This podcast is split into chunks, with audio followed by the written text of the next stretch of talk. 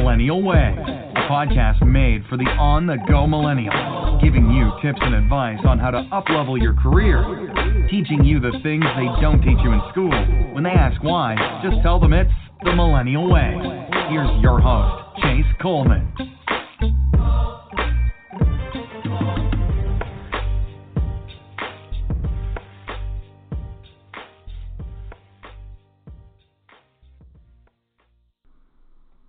Y'all, welcome back to another episode of the Millennial Way.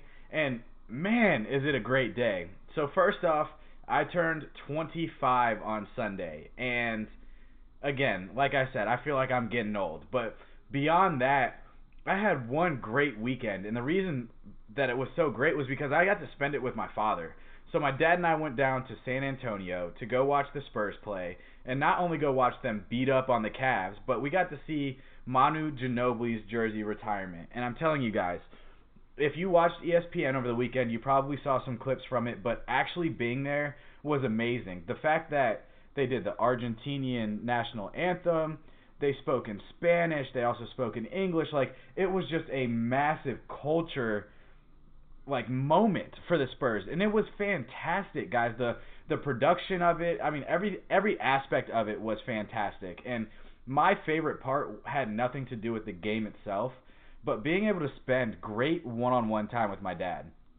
My parents live back in Atlanta, and I don't necessarily get to see them all the time, so being able to just spend time with my father, pick his brain on different stuff, catch him up on my life, and also just like see him go crazy in the AT&T Center was easily, easily the best thing for me in 2019, the best thing in 2018. I mean, like I, I could go on for days about how nostalgic and how amazing this made me feel. So it was one hell of a trip. I'm actually not even drinking some wine right now because I was just so I'm still so ecstatic. I'm on cloud nine from this trip, just being able to hang out with my dad, and I got a diet coke next to me because I'm trying to watch my figure, y'all. It's almost summertime. The summer bod needs to, you know, I gotta I gotta keep myself nice and tight for the summertime. Um, and lastly, like it's March Madness, baby. I mean, we were having a blast. My dad and I got to watch all the different games going on, and you guys will hear later on in this episode that our guest today is huge into March Madness and college basketball as well, and he actually made some pretty crazy predictions on the Final Four that ended up coming to fruition. But again, like March Madness is the shit, y'all. I, I mean, I, I absolutely love it, and the fact that all this different volatility goes on. Duke, who is the powerhouse, UNC, who is the powerhouse, gone. Sparty's in the Final Four. We got Texas Tech in the Final Four. We got the fifth seeded Auburn in the Final Four. I mean, yo, like this is so much fun. This is what March is all about. So I'm just letting you guys know this now. I love March Madness, and I'm actually really not excited for it to end. I want the Final Four to be extended. Let's add 64 more teams. Let's get this thing going again. But in all seriousness, y'all, I have one amazing guest for you guys today. My buddy Jordan Murphy we work together. We actually met at work, and I would say that this guy is one of my good friends in Seattle now because not only have he's uh, have we helped each other, but he's helped me tremendously when it comes to figuring out my finances, setting my financial priorities, my financial goals, and then attacking them in a strategic and executional way. And I'm not t- only talking about investment within the stock market, which we'll get into in a little bit, but I'm also talking about saving. What do I do when I get my bonus? Where should I put it? What how does this ladder into my goals? Like Jordan has been so good at helping me with that that I had to bring him on the show to start talking about this because I think it's important for all of us, especially the fact that they don't teach us this in school. I mean, we don't get to learn anything about finances or cost of living or what to do with your money when you first start getting paid or your paycheck and it's like, damn, y'all, like you guys want us to be successful, but we're just supposed to go figure this out. And I mean, honestly, like our parents teach us their ways of their financial priorities and how they save and how they go about their investments as well. But if the goal is to have financial wealth, then let's truly build our own wealth and start becoming those productive millennials that we are. So, without further ado, and guys, I have one amazing guest for you today. And I mean, I know I say this every week because everybody's fantastic. Now, I got my buddy, my man, this dude has helped me in more ways than he can even believe. I mean, when I think about like my stock portfolio that started at zero dollars before I even joined this team and where it's grown to today, I can honestly and truthfully say that 97% of that is because of my man Jordan. So, guys, Jordan Murphy, one of my colleagues, again, a great friend of mine. Jordan, th- thank you so much for coming on to today's episode, and uh, we're super excited to have you. How you doing today, man? Doing great, man. Thanks for having me. Really appreciate it. Of course, of course. And guys, Jordan is a senior financial analyst here at Nestle. He lives here in Seattle. We got fantastic weather. I mean, shoot, it's like 80 degrees today. I was sweating outside, and don't make fun of me. I know I'm from hot Hotlanta, but whatever. Um, it's hot. So, Jordan, I would love to talk a little bit about your journey to Nestle. I mean, obviously, we we migrated from Starbucks to Nestle together, but you got your degree in finance from the University of Washington, which actually I saw was ranked one of the top business schools in America by Business Weekly. But with that aside, that it is. kind of hey, go Foster, go Dogs. Can you That's give right. us a little? Can you give us a little bit of a recap on your journey to to Starbucks from from college, right? Like what got you interested in finance, and then from there, what really brought you all the way to Starbucks, and now this great company of Nestle. Yeah, totally. Um, so it was always a dream of mine to go to the UW. I come from a long line of Huskies, uh, go dogs. And Okay. when I applied, I actually got right into the business school, so what they call freshman acceptance, um, and figured I'd kind of just roll with it. I didn't necessarily have a plan um, going into it. Thought I might do math, something analytical, um, but you know what? Okay. I thought, okay, I'll give this business thing a shot. Uh, I had a mentor in high school, a guy who's actually still a very close friend of mine, and he was studying accounting and finance uh, when I was in high school, and he was going to UW. So I thought, oh, you know what? I'll just follow in his footsteps. Seems like a great guy. You know, got his head on straight, and Yep. it, it went pretty well at first. I'd say uh, what a lot of people confuse um, about finance is that it's the same as accounting, and that they're pretty much there's no difference between them. Um, and I Okay. slowly came to find that that was not the case. Um, now, don't get me wrong, I could not do my job without my awesome accounting counterparts, uh, and they know a lot of stuff that I frankly just don't, and it's critical. But what I came to realize over time was that accounting, in some ways, can function more like a law degree than something that's more mathy or analytical. Um, gotcha. and so I didn't really have like your traditional mid college crisis where I switched up majors drastically. All I really did was turn away from accounting and, and wanted to focus on finance. Um, and my advisor helped me out with that. I had some really good professors that, that talked me through that, um, including my, my mentor, who I had called up immediately. I, I did feel like I was having this mid college crisis, and I was like, oh my gosh, I'm in accounting and I don't really know if I want to do this. And they talked me off the ledge uh, and set me set me straight on my path towards finance, um, and assured me that it would be the analytical thing that that I was looking for. And and to be Yeah. frank, I'm a pretty practical guy.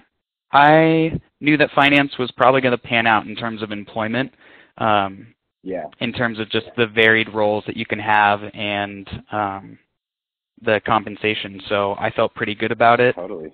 Uh, You and know then in terms is- of, go ahead. I'm just gonna I'm just gonna stop you real quickly because what's funny is Yeah. I actually tried out finance when I was in college. Now, a lot of people know that I changed my major seven times through college, so a little bit different than you. Um, and really, mine was like all practicality in terms of like trying things out within business that I wanted to try. And then I got into finance because I was like, uh, I could get a really good job with this. I could pretty much go into any industry with this degree. And quite frankly, I could probably be one of the highest paying undergrads within any company because of my finance background. So man, when I hear you on the the practical aspect of that, I'm always like, uh yeah, that's amazing. Oh, absolutely, yeah. Um, man, seven times. That's that's nuts. I love it. um, so once I started thinking about post graduation, what I wanted to do, um, I was actually working in the Starbucks stores. So I was working at a store just outside my college um, to kind of you know help me put put myself through college. And I had met a lot of people from Starbucks corporate who had told me about this rotational program that they did uh, within finance, supply chain, and a couple up, uh, other couple other um, fields.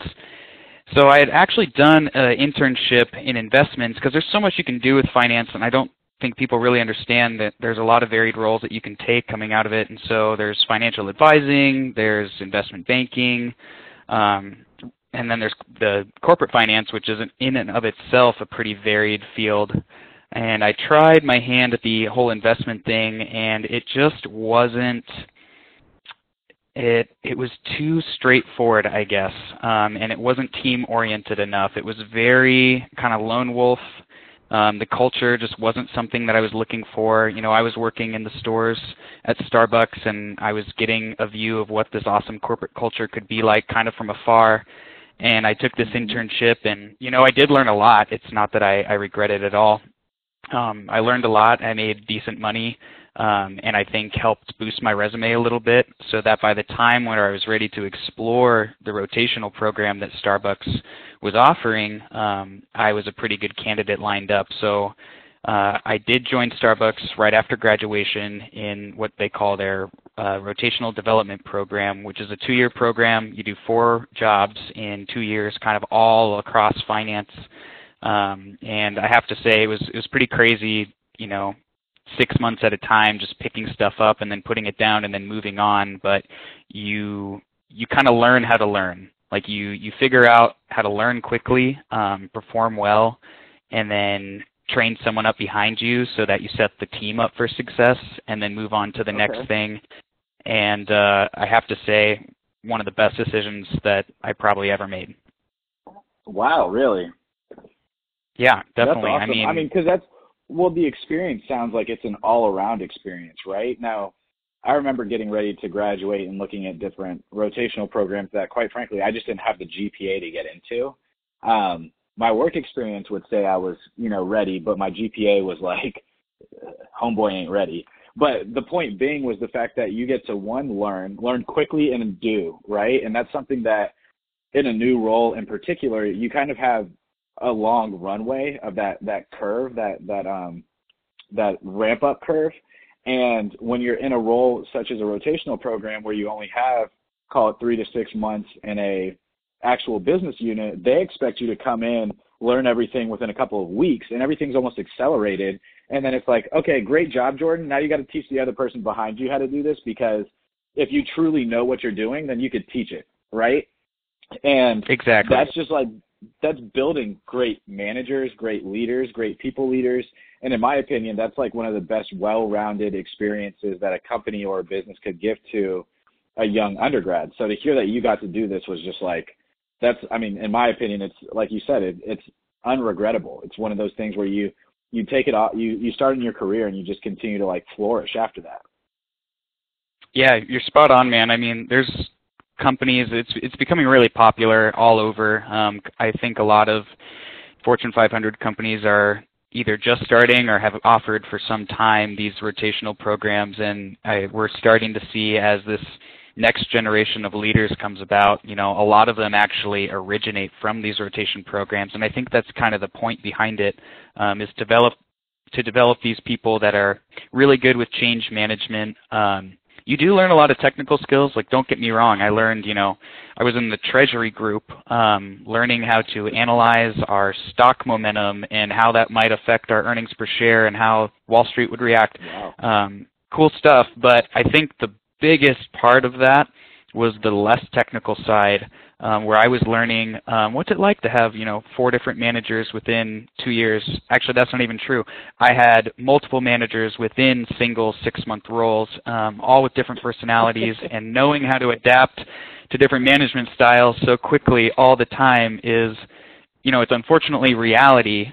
And so if you want to succeed, it's definitely a skill that you know I'd recommend most people need to learn how to pick up. Um, and it's stuff oh, like totally. that that I was learning that was I think the most valuable. I love that, Jordan. And I think that's so valuable too, is just the fact that it's a soft skill that can help you move and groove through corporate America, right? Like the technical skills, the hard skills, yes, you'll learn them. They will teach those to you. But those are tangible things that you could learn whether you're in the office or outside of the office. But the soft skills of learning how to work for different managers, because everyone has their own managing style. And quite frankly, like in in all honesty and everyone and I think a lot of people in corporate America can agree with this, there are good managers and there are bad managers and you're going to end up working for both at one point in time throughout your career. You're never going to have Absolutely. all good managers, you're, not, you're never going to have all bad managers, but learning how to move and shake between the two so that way one like your stress levels stay to a, a minimal, I'll say, or feasible feasible, right? Like you can at least handle the stress and two, like being efficient to work with your manager in the best way possible, I think is fantastic because, like you said, if you want to be successful in corporate America, you're going to have to be able to to to learn these skills, and these are things that you're going to have to learn rather quickly because you can only learn those through experience, in my opinion. Exactly, exactly.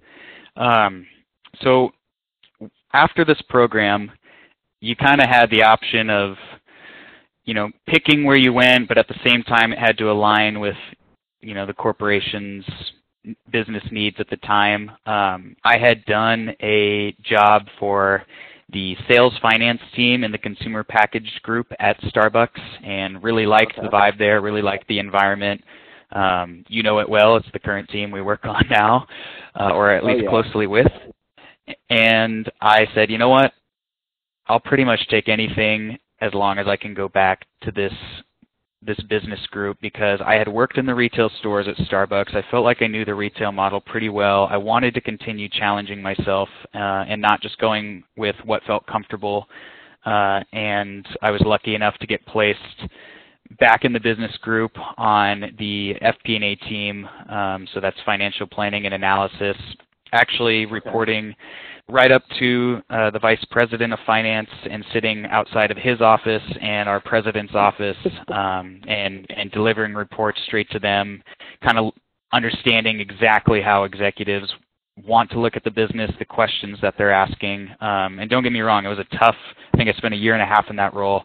Um, it, it, it was a grind for sure, but and it was also just kind of learning like relearning the finance basics. Um, it wasn't a lot of cross-functional work. It was very like finance to finance talk. Like I was kind of confined to that, but I think it was a really good building block for getting me to where I am now, where I am working incredibly cross-functionally um, with even you know you and your team uh, on a day-to-day basis, and and many other teams that surround us.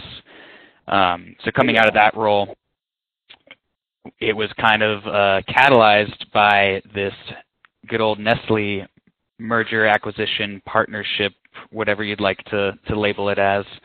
Um, it came initially as a pretty big shock, but I have to say it's probably gonna, I'm going to look back and say this is one of the biggest opportunities and career accelerators um, that I'll be able to point to because there's just so much raw opportunity within this partnership these two corporations coming together um, with such awesome resources and vision and it's already you know resulted in me getting onto the team I'm on now, which is supporting our marketing team from a finance perspective, uh, and I'm loving it. It's great.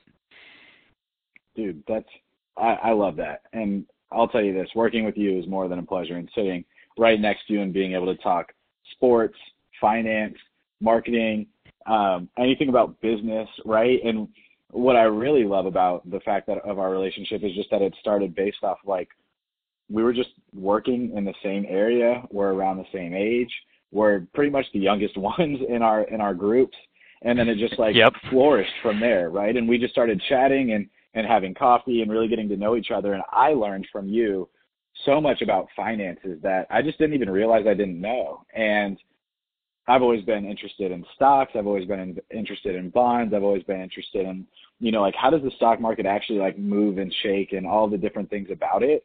And I'm gonna, I'm a little embarrassed to say this because I know we've had to talk about cryptocurrency before, but I just bought, um, one, I put like fifteen dollars, so like nothing, nothing big, obviously, into some crypto last night just to kind of see how it moves and shakes. And it's so different than the stock market, but switching gears a little bit, I'd love to understand, you know, what got you interested in kind of like stocks and, you know, everything else about like finances outside of like a corporate um, structure because you've helped me jump through hoops to realize how much like this is important and saving and investing and having long term versus short term strategies, right? And you also gave me the intelligent investor, which I'm looking at it right now to see where my bookmark is because I'm not halfway through. I'm not a quarter.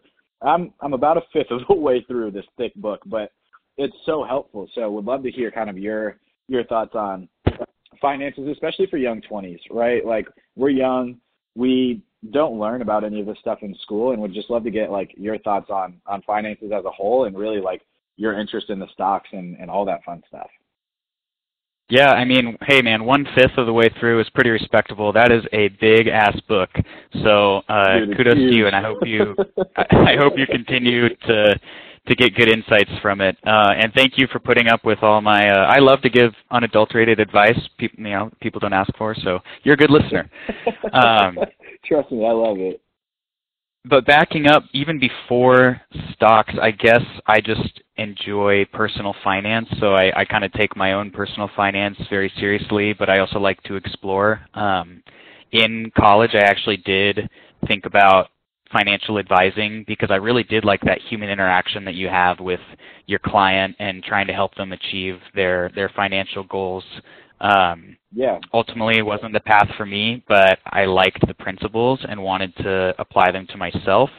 Um, going a little level deeper, being you know pretty transparent with you, you know I was never super poor as a kid. Um, I think Yeah. I would actually define my family as relatively well off, but we definitely had moments where we struggled. Um, Yeah. And my parents have always struggled with you know a pretty large debt load um and and starting to move out of that you know still to this day they're they're working on it.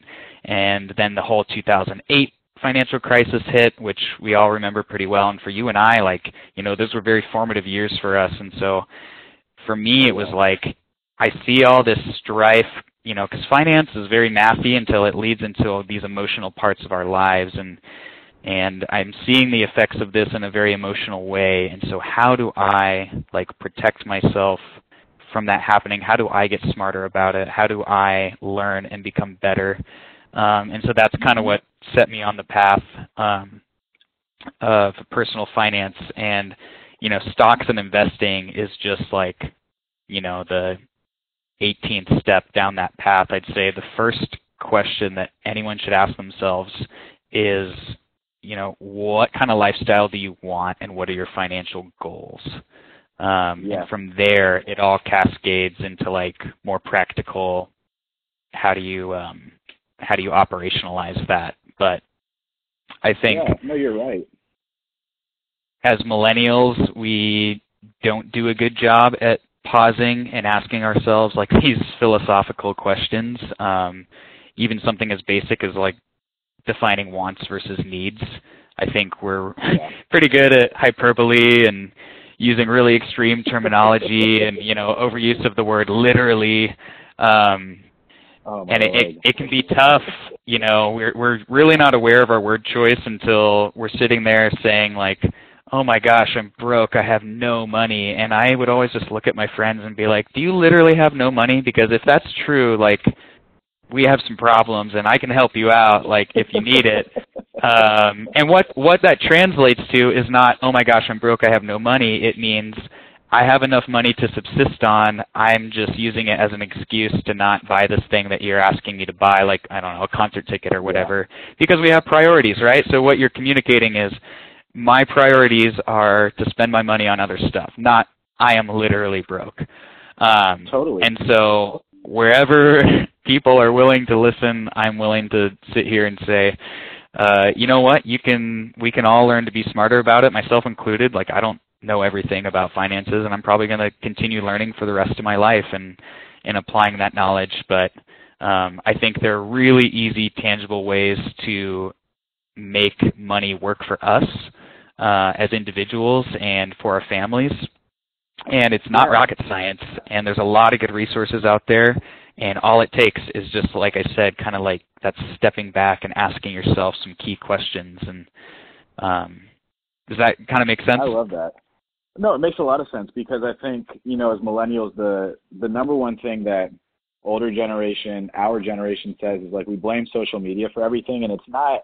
I don't think it's social media. It's just the fact that we have connection to the world, right? Like you could essentially see anything that's going on in Sri Lanka. You can see what's going on in Russia. You can see what's going on. Well, maybe not Russia. Um, you, you could go anywhere, in, anywhere in anywhere in Europe, anywhere in Canada, anywhere in South America. Like you could always like tune in to find somebody who's doing something. And my point being is just the gratification of seeing, or gratification, like instant gratification, and also like inspiration from others who are your age or may look your age that are doing all these cool big things, and you're like, well, what the hell? I want to go do all this stuff. And what you don't see behind it is what's financing them to get there.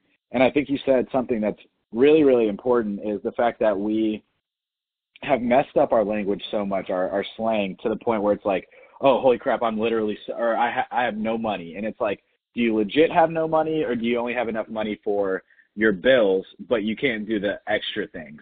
And one thing that you taught me, Jordan, was like, when we were talking about bonuses, for example, right? Like now, first first job out of college, got got my first bonus after my first uh first year and I took all that money and I spent it. And I went and bought clothes, I bought shoes, I bought new stuff for my apartment. Like it was gone almost as quick as like Shaq spent that million dollars that he got on the first day that he got signed.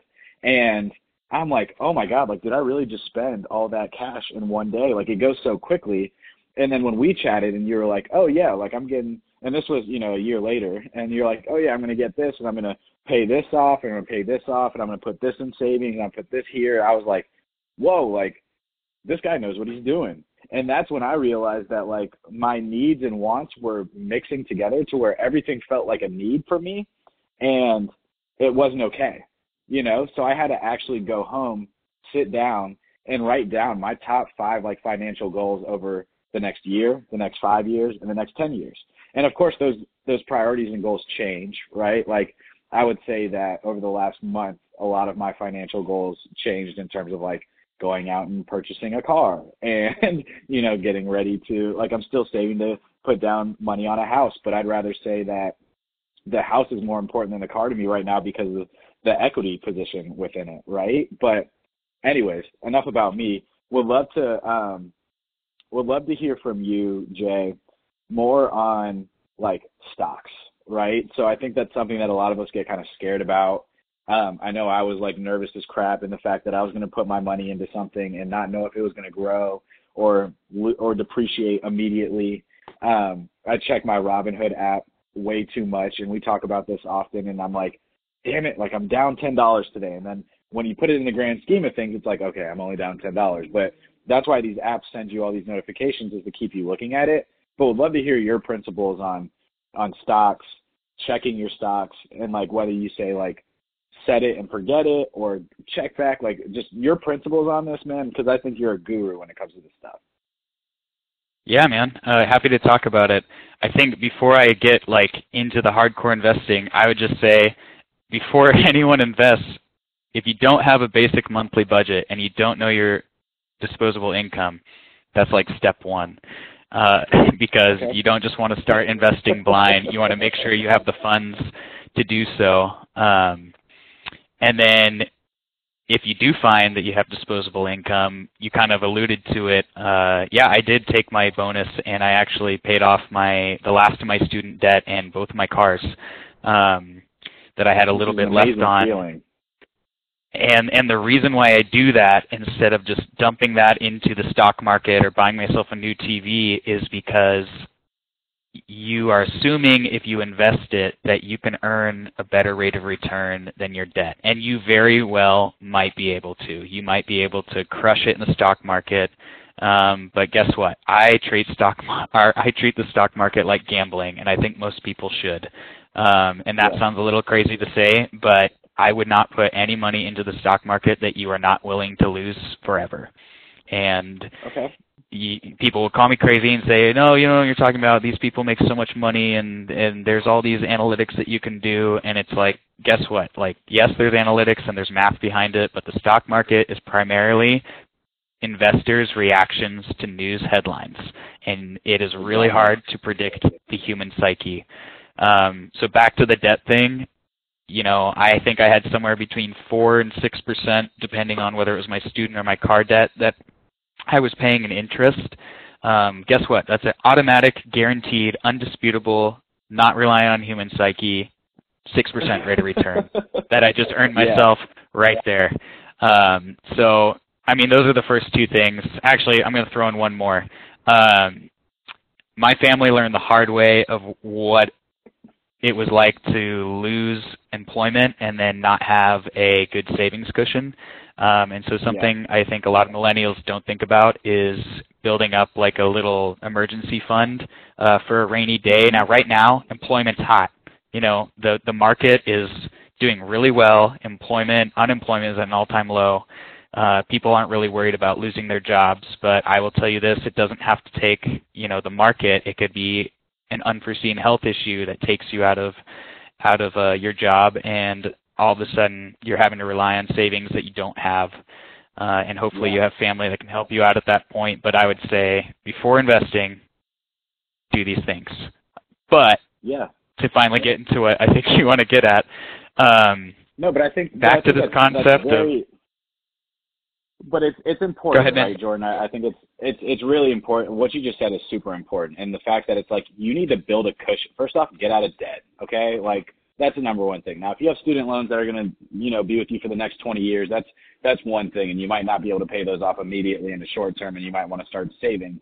But to your point, like every single person that I've ever talked to about finances right out of college, they go, you need at least four grand in your savings account minimal. Like if you don't have that, then you are not okay to go out and go buy all these big grand things. And at first I was like, man, four grand, like that's what, like I'm not going to put that in my savings account just to sit there whatever it may be. But you look at some of these these online banks like Ally, you look at Capital One 360, you look at all these different savings accounts that are actually better rate of returns than the the market is giving you, and you're like, you know what? I do need to save this because that moment that I run out of cash, like my first year out of college and I was working at Starbucks and I spent pretty much my paycheck for the first month and then I was like, whoa, like I spent too much this one week and I have none in savings and I only have 20 bucks for the next three days.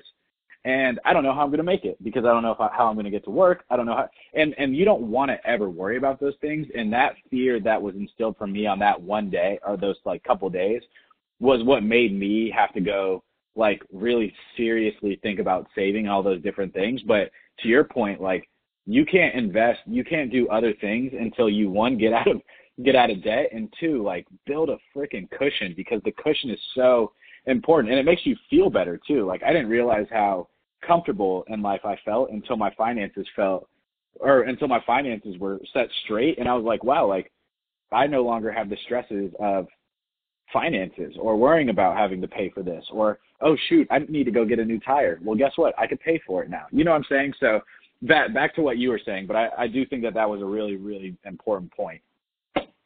Dude, yeah, I mean, finances is actually one of the number one causes of stress and one of the number one causes of of marital fighting. Um, so there's nothing quite like feeling secure and and good about your financial situation. And so once you are feeling good about it, um, I mean, there's so many options today in regards to how to invest, and the landscape is changing so fast in terms of how it's traditionally been done uh, and and yeah. what's coming down the pipeline.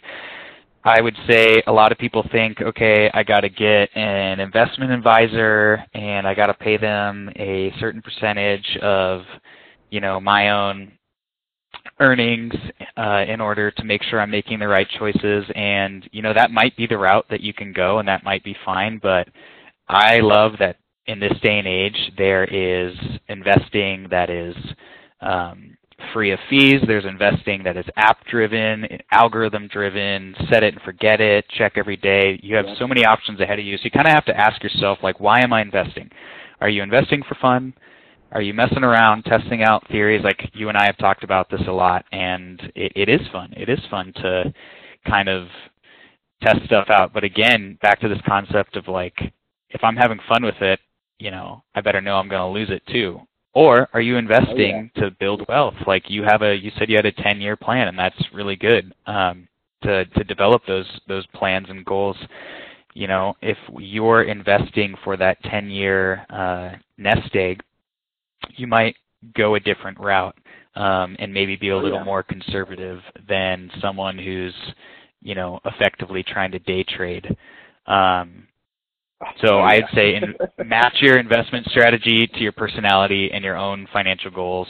Um, treat the stock market pretty much like gambling. Don't be afraid to get help or like ask around. I think getting a investment advisor is probably appropriate once you've built a certain amount of wealth. I know a lot of people actually who are our age, um, who are millennials, who they're like, oh, I got a guy and he does all this for me and blah blah blah. It's like, okay, well, you're investing like maybe not even a couple thousand dollars, and you're giving this guy your money to help you out. Um, I would start out pretty conservative and build that wealth before you're ready to just give it over to someone. Now, if you really just don't know anything and you don't want to because you decide that that's not your priority is to to do the research i totally get it and that's fine. But i'm just hesitant personally to to hand over my money to someone and give them a you know a one to three percent cut unless i've got you know, tens or hundreds of thousands of dollars on the line which frankly i don't yet. So um, yeah. Which yeah. makes sense. And i mean like i'm with you man. And and to your point, like you can educate yourself on this stuff. I mean, you've taught me so much, and just the articles you sent me, reading through the Intelligent Investor, and also just you know through conversations. I think just learning through osmosis through you and through others as well. Like you can teach yourself these different things, and you can teach yourself what to look for. You don't have to dive too deep into it, where like you're like a an analyst at Goldman Sachs, right? I mean, you might as well be doing two jobs at that point but to your point, like you can either dive as far deep into it as you want, or you can just keep it surface level and know just enough where you you, you play with that. And I think one thing that's important that you said too was the fact that you could be either conservative or aggressive with your stock portfolio. And I just remember back to the conversation that um, we were having around us uh, at work. I believe it was like Monday or Tuesday, or it might have been last week. But regardless, um, we were talking about like diversifying our portfolios and having like cannabis stocks and you know like I just bought Pfizer and a bunch of other different like uh you know uh industry companies when and Brian was like, "Oh, if you're you just need to take all that money, put it into like one or two stocks and then let that bad boy grow aggressively and then pull it out." And I think it's Oh yeah. I, I started laughing because we were just like I was like, you know, that doesn't sound like a bad strategy, but I could lose a lot of money doing that. Yeah. And, Again, he, he's making the assumption that you have tons of money to throw around, and it's how you know some people get really rich and a lot of people get really poor. Yeah, exactly. And like you said, it's like gambling. I mean, like if I gambled on the Super Bowl and I threw a hundred thousand dollars on the Patriots and they win, you know, I could double my money right there. But if I also put a hundred thousand dollars on the Rams and they lose, that, that money's gone immediately. So I would love to just hear like your your thought process on like how those goals that you have relate back into your strategy because I think a lot of people want that get rich um, program, right? Like I want to get rich quick. I don't want to work that long. I don't want to grind it out. But when you look back to your goals, like how does that kind of relay back into what exactly it is that you want to accomplish? Yeah, totally. Um, so I have my own financial goals where I have like a, a call it a year one target and a year three target and you know my wife and I we rent right now but we definitely are uh, starting to look at what buying a house might look like and so I'm trying to develop that wealth in order to be ready for the time um, when we do want to buy. So I do a couple of different uh, methods of investing. I have what I think most people should start with, which is like I'll call it like a mutual funds approach, where you're not getting into individual stocks, you're actually just putting money into funds, which allow you to get okay. exposure to a ton of different stocks and diversify, um, but without putting a ton of money down, and they're usually pretty cheap to get into. Um, like you you may or may not have to pay uh, a fee, um, but usually it's pretty easy. You can do it through almost any investment platform uh, and it's like I said, it's just a quick way to diversify. Um, you know, if you invested in the S&P 500, 20 years later, the, the likelihood of you having a lot more money than you had when you started is almost guaranteed. Um, there's some pretty cool studies to say that you know if you had invested in the early 1900s and held on to your money for 50 years, the rate of return you would have had would have been astronomical. Because even through all of the dips and all of the hard times and the depression, um, you know the stock market is something that does tend to continuously build um, especially as you get into that like widely diversified view. So that's kind of my my first approach is to That's say awesome. like I don't need to get crazy with it. I'm not looking for a quick buck. Uh, I just want to build wealth in a way that's a little bit better, um, at least than you know your high rate savings account that's probably only going to get you two percent, which is really good. And I think people should be invested in that too. You talked about Capital One 360. Guess what? Literally a month ago, I opened a Capital One 360 account. So Uh, I'm glad we're on the same page. I am not endorsed by Capital One. uh, so beyond that, there's some cool apps and tools that have come out with uh, you know the the age of technology. I think a lot of people have heard of Acorns, um, which I think is a really Yeah. cool concept. So they are a company where you can, it's app based and you can set your risk tolerance, which pretty much just tells you like how crazy are you willing to get, essentially how much are you willing to lose. You can even put in your financial goals in terms of how much money you want to have by um, what year, and it'll kind of tell you, you know, this is how much you should be investing, and this is how much we project that you can make. And what's really cool is if you don't want to go through all that detail and you just want to start investing, but you don't really care about what it's going into or even want to look at it, it does this thing called Roundup, where it takes the spare change off of any transaction that you make and just Yep. puts it right into your account. So if I spent five dollars and sixty cents, it's going to take forty cents uh, and off of that transaction make that transaction an even six, but forty cents of that is going into a diversified fund. Um, yeah. and you can even weight like how much you want to be involved in international stocks versus small stocks versus large stocks. Um, it's pretty cool.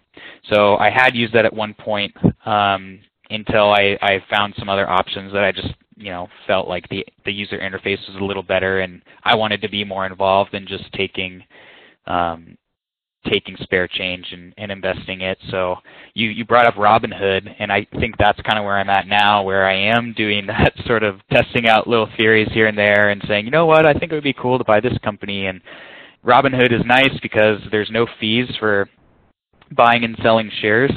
Um, whereas a traditional investment platform, you're going to pay usually like a fixed fee of you know five to twenty dollars for any purchase that you make. Um, and it's app based so it's really easy to use it might not have like all the bells and whistles of you know your goldman sachs account or whatever but uh, Yeah. I think for a lot of millennials on the goal on on the go who want to uh, start experimenting with it, as long as you set good limits for yourself uh, in terms of kind of knowing when to call it quits and and maybe even limiting how much you go and look at it because I know you and I have talked about both having problems like constantly checking it. Uh, it it can be a really fun way to get involved in the stock market and and learn something because you know I can sit here and and say all this stuff about investing, but as with many things, you learn a lot by doing. Um, Oh yeah. so well, I mean, to your point, I- like, I had to take my dang notifications off of my Robinhood because I was looking at it so much.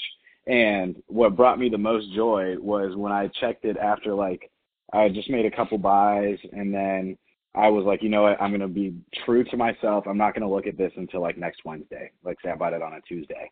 And I the next week came around and I looked and I was like, oh my God, my portfolio grew. And I wouldn't have realized that if I was looking at it day by day because it was taking some dips here, it was taking some spikes, but like from an aggregate perspective, looking at it like holistically over just that one week, it grew like 5%, which is humongous. And I was like, oh my God, like, and, and I got so revved up and so excited, but I had to realize like, this is what I have to do moving forward. I can't look at it every day.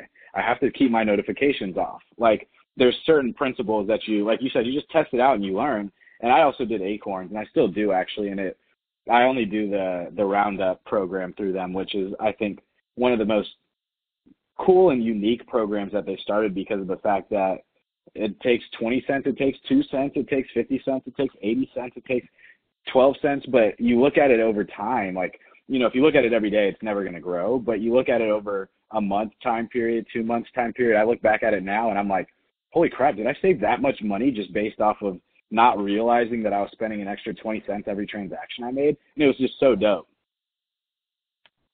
Yeah, dude. I I think it it can be really fun um, to get into it. It can be more than just building wealth. It can be you know a little bit of an entertainment factor. You know, you and I talk sports. We also talk stocks, and and it it can be really cool to kind of play out these theories. And it feels nice when you you have a theory and it it pans out the way you'd expect it to. But I'm totally on board with like, yeah, you got to turn notifications off. Um, I'd I'd say conventional wisdom. You know, you brought up the Intelligent Investor by Benjamin Graham, which for those that don't know, he was the guy that told taught Warren Buffett everything he knows. Um, he's very much set it and forget it. Like you you invest and you don't even invest on theories and you don't buy into hype. You you invest in sound financials, um, and then you let it go and you stop looking at it and you don't worry about it. Um, because you'll constantly be questioning yourself and you may pressure your yourself into making moves that aren't smart. Um, I think it's kind of funny because I talk about this with a lot of people, and some people's theories are really interesting, and I find that it's not necessarily limited to age, but I feel like I do notice it in millennials more. Is like, oh, you got to buy this company. They're so hot right now. They're doing so great, and it's like, dude, you realize that they've like they're at the highest price they've ever been and does anyone remember buy low, sell high? Am I crazy? Like, I think if you were to take anything away from this, besides like the first part about you know building a savings account and being smart before you invest, it's buy low, sell high. Like the most successful investors I know buy on the dips. Um, they they don't yeah, well, try and like find the hottest company and buy it at any price hoping it'll go up. They wait for the market to dip. They hold on to their money. They don't like have this compulsive need to to invest it and they don't care about the popularity contest. Um, and they sit there patiently and they wait. And then when they buy it, they step back again and they wait. Uh, and I think that takes a lot of self-control, but like I said, it's kind of the most successful investing that I've seen, at least personally. Oh yeah, oh yeah, I'm with you. And it's like one of those things where it's not an emotional decision where like you talked about at the beginning, like finances get so emotional and it's actually one of the biggest reasons that marriages have fights and people get into fights and people have this like insecurity within themselves because of the actual like financial situation. But when you remove the emotion away from it and you just go, I'm going to set it, forget it, and I'm just going to let this bad boy grow, then you see some of the most successful people get there because they don't make those those emotional decisions. It's all based off of you know what they're reading, what they're seeing going on, and all that great stuff. And I have just one last topic for you, Jordan, and this will probably be a quick one, but I know that it's yeah. March Madness. We actually have the tournament starting here, and you're a big Virginia guy. Go Hoos! If my man Evan Nolte is listening, we talk about you all the time. And I would just love to hear your Final four, man. Are we going all number ones? Are we adding number twos? Oh, can you share this with dude. me? Finish it out. I will give you. So I've got what, like eight hours left to finalize things, or a little more than that. Um, but I, I'll give you give my your, preliminary. I think in the tournament. So, against my better judgment, or maybe against Nothing. I am having UVA go all the way. And okay. you know, I did it last year and it bit me in the ass, as everyone remembers. Um, those golden retriever scoundrels, they uh they got us good, but you know, my final four is definitely Duke. There's no question um, that they are an incredible team. Zion is a beast, and even with him, you know, having his injury, they got four solid freshmen um, right behind him that are ready to pick up the slack. Mm-hmm. I think UNC is always one of my favorite teams to watch, and I think they are right up there with Duke. When you saw the ACC tournament, they were just right on their heels. Um, oh yeah. So I have them. Obviously UVA, and this was the toughest pick for me. I thought to myself, can you really have four number ones, uh, number one seeds in the Final Four?